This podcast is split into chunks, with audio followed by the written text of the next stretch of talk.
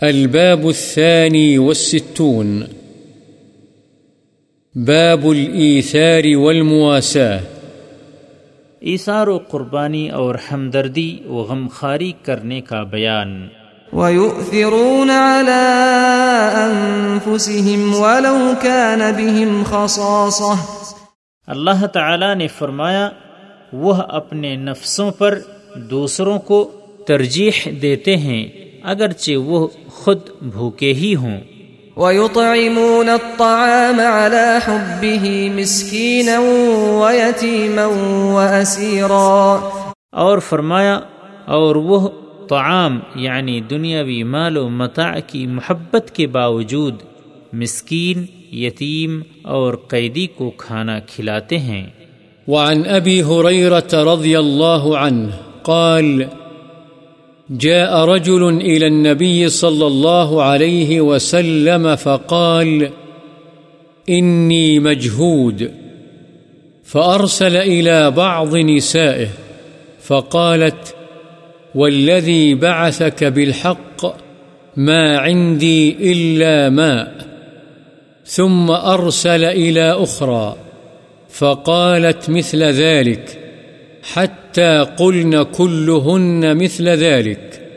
لا والذي بعثك بالحق ما عندي إلا ماء فقال النبي صلى الله عليه وسلم من يضيف هذا الليلة فقال رجل من الأنصار أنا يا رسول الله. فانطلق به إلى رحله. فقال لامرأته، أكرمي ضيف رسول الله. وفي رواية قال لامرأته، هل عندك شيء؟ فقالت، لا، إلا قوت صبياني. قال، فعلليهم بشيء، وإذا أرادوا العشاء فنوميهم. وإذا دخل ضيفنا فأطفئ السراج وأريه أنا نأكل فقعدوا وأكل الضيف وباتا طاويين فلما أصبح غدا على النبي صلى الله عليه وسلم فقال لقد عجب الله من صنيعكما بضيفكما الليلة متفق عليه حضرت ابو حریرہ رضی اللہ عنہ سے روایت ہے کہ ایک آدمی نبی صلی اللہ علیہ وسلم کے پاس آیا اور کہا، میں بھوک سے نڈھال ہوں۔ بس آپ نے اپنی بعض ازواج متحرات کی طرف پیغام بھیجا۔ انہوں نے جواب دیا، قسم ہے اس ذات کی جس نے آپ کو حق کے ساتھ بھیجا ہے، میرے پاس پانی کے سوا کچھ نہیں۔ پھر آپ نے دوسری بیوی کی طرف پیغام بھیجا۔ اس نے بھی اس کی مثل جواب دیا، حتیٰ کہ سبھی نے یہی کہا، اس ذات کی قسم جس نے آپ کو حق کے ساتھ بھیجا ہے، میرے پاس سوائے پانی کے کچھ نہیں۔ بس نبی صلی اللہ علیہ وسلم نے فرمایا، آج کی رات کون اس کی مہمانی کرے گا؟ تو ایک انصاری آدمی نے کہا یا رسول اللہ میں۔ بس وہ اسے اپنے ساتھ اپنے گھر لے گیا اور اپنی بیوی سے کہا، رسول اللہ صلی اللہ علیہ وسلم کے مہمان کی عزت کرنا۔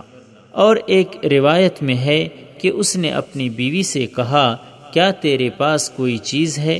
اس نے کہا، نہیں، صرف میرے بچوں کی خوراک ہے۔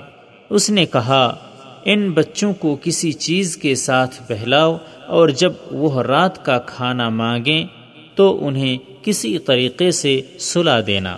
اور جب ہمارا مہمان گھر میں داخل ہو تو چراغ بجھا دینا۔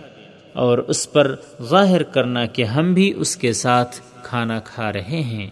چنانچہ وہ سب کھانے کے لیے بیٹھ گئے اور مہمان نے کھانا کھایا اور دونوں نے بھوکے رات گزاری۔ جب صبح ہوئی تو وہ نبی صلی اللہ علیہ وسلم کے پاس حاضر ہوئے تو آپ نے فرمایا، تم نے آج کی رات اپنے مہمان کے ساتھ جو سلوک کیا، اللہ تعالی اس پر بڑا خوش ہوا ہے۔ بخاری و مسلم۔ وعنه رضي الله عنه قال قال رسول الله صلى الله عليه وسلم طعام الاثنين كاف الثلاثة وطعام الثلاثة كاف الأربعة متفق عليه. وفي رواية لمسلم عن جابر رضي الله عنه عن النبي صلى الله عليه وسلم قال طعام الواحد يكفي الاثنين وطعام الاثنين يكفي الأربعة وطعام الأربعة يكفي الثمانية. حضرت ابو حریر رضی اللہ عنہ ہی سے روایت ہے رسول اللہ صلی اللہ علیہ وسلم نے فرمایا، دو آدمیوں کا کھانا تین آدمیوں کو اور تین کا کھانا چار آدمیوں کو کافی ہے، بخاری و مسلم۔ اور مسلم کی ایک روایت میں حضرت جابر رضی اللہ عنہ سے مروی ہے کہ نبی صلی اللہ علیہ وسلم نے فرمایا، ایک آدمی کا کھانا دو آدمیوں کو اور دو کا کھانا چار کو اور چار کا کھانا آٹھ آدمیوں کو کافی ہے۔ وعن أبي سعيد الخدري رضي الله عنه قال بينما نحن في سفر مع النبي صلى الله عليه وسلم إذ جاء رجل على راحلة له فجعل يصرف بصره يمينا وشمالا فقال رسول الله صلى الله عليه وسلم من كان معه فضل ظهر فليعد به على من لا ظهر له ومن كان له فضل من زاد فليعد به على من لا زاد له. قال، فذكر من أصناف المال ما ذكر، حتى رأينا أنه لا حق لأحد منا في فضل. رواه مسلم. حضرت ابو سعید خدری رضی اللہ عنہ سے روایت ہے کہ ایک دفعہ ہم سفر میں نبی صلی اللہ علیہ وسلم کے ساتھ تھے کہ ایک آدمی اپنی سواری پر آیا اور دائیں بائیں اپنی نظر کو گھمانے لگا۔ تو رسول اللہ صلی اللہ علیہ وسلم نے ارشاد فرمایا، جس کے پاس فالتو سواری ہو، اسے چاہیے کہ وہ اسے دے دے جس کے پاس سواری نہ ہو۔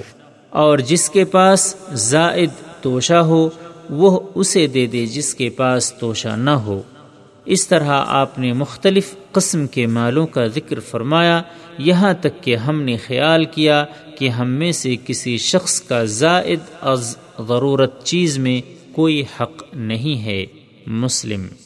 وعن سهل بن سعد رضی اللہ عنہ أن امرأة جاءت إلى رسول الله صلى الله عليه وسلم ببردة منسوجة، فقالت نسجتها بيدي لأكسوكها. فأخذها النبي صلى الله عليه وسلم محتاجا إليها، فخرج إلينا وإنها لإزاره. فقال فلان فقال فلان اكسنيها ما أحسنها فقال نعم. فجلس النبي صلى الله عليه وسلم في المجلس، ثم رجع فطواها، ثم أرسل بها إليه. فقال له القوم، ما أحسنت؟ لبسها النبي صلى الله عليه وسلم محتاجا إليها ثم سألته، وعلمت أنه لا يرد سائلا، فقال إني والله ما سألته لألبسها، إنما سألته لتكون كفني. قال سهل فكانت كفنه رواه البخاري.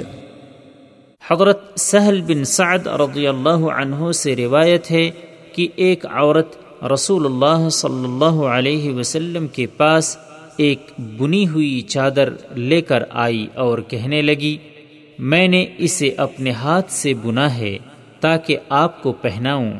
رسول اللہ صلی اللہ علیہ وسلم نے اسے اپنی ضرورت کی چیز سمجھتے ہوئے قبول فرما لیا۔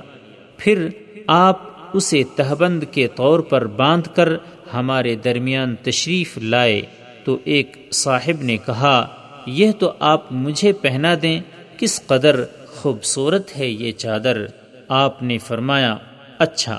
پھر نبی صلی اللہ علیہ وسلم مجلس میں بیٹھ گئے، پھر واپس گئے اور اس چادر کو اتار کر لپیٹا اور اس آدمی کی طرف اسے بھیج دیا۔ بس لوگوں نے اسے کہا، تو نے اچھا نہیں کیا نبی صلی اللہ علیہ وسلم نے یہ چادر اپنی ضرورت سمجھ کر پہنی تھی، لیکن تو نے آپ سے یہ مانگ لی اور تجھے یہ بھی معلوم ہے کہ آپ کسی سائل کو خالی واپس نہیں کرتے۔ اس نے کہا، اللہ کی قسم، میں نے یہ اپنے پہننے کے لیے نہیں مانگی، میں نے تو یہ اس لیے مانگی ہے تاکہ آپ کے جسم مبارک سے لگی ہوئی یہ بابرکت چادر میرا کفن بن جائے۔ راوی حدیث حضرت سہل فرماتے ہیں، بس یہ چادر اس کے کفن ہی کے کام آئی۔ بخاری۔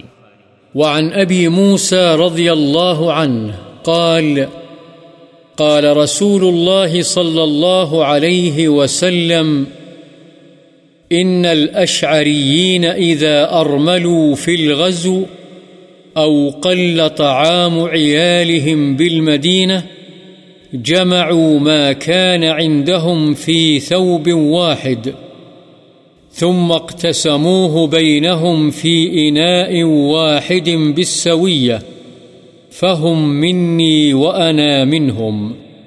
متفق عليه. أرملوا فرغ زادهم أو قارب الفراغ. حضرت ابو موسا رضی اللہ عنہ سے روایت ہے کہ رسول اللہ صلی اللہ علیہ وسلم نے فرمایا، اشعری حضرات، جب جہاد کے سفر میں زاد راہ ختم ہو جاتا یا ختم ہونے کے قریب ہو جاتا یا مدینے میں حالت قیام میں ان کے اہل و عیال کا کھانا کم ہو جاتا ہے، تو ان کے پاس جو کچھ ہوتا ہے، سب ایک کپڑے میں جمع کر لیتے ہیں اور پھر اسے ایک برتن میں مساوی طور پر آپس میں تقسیم کر لیتے ہیں۔ بس یہ لوگ مجھ سے ہیں اور میں ان سے ہوں۔ بخاری و مسلم۔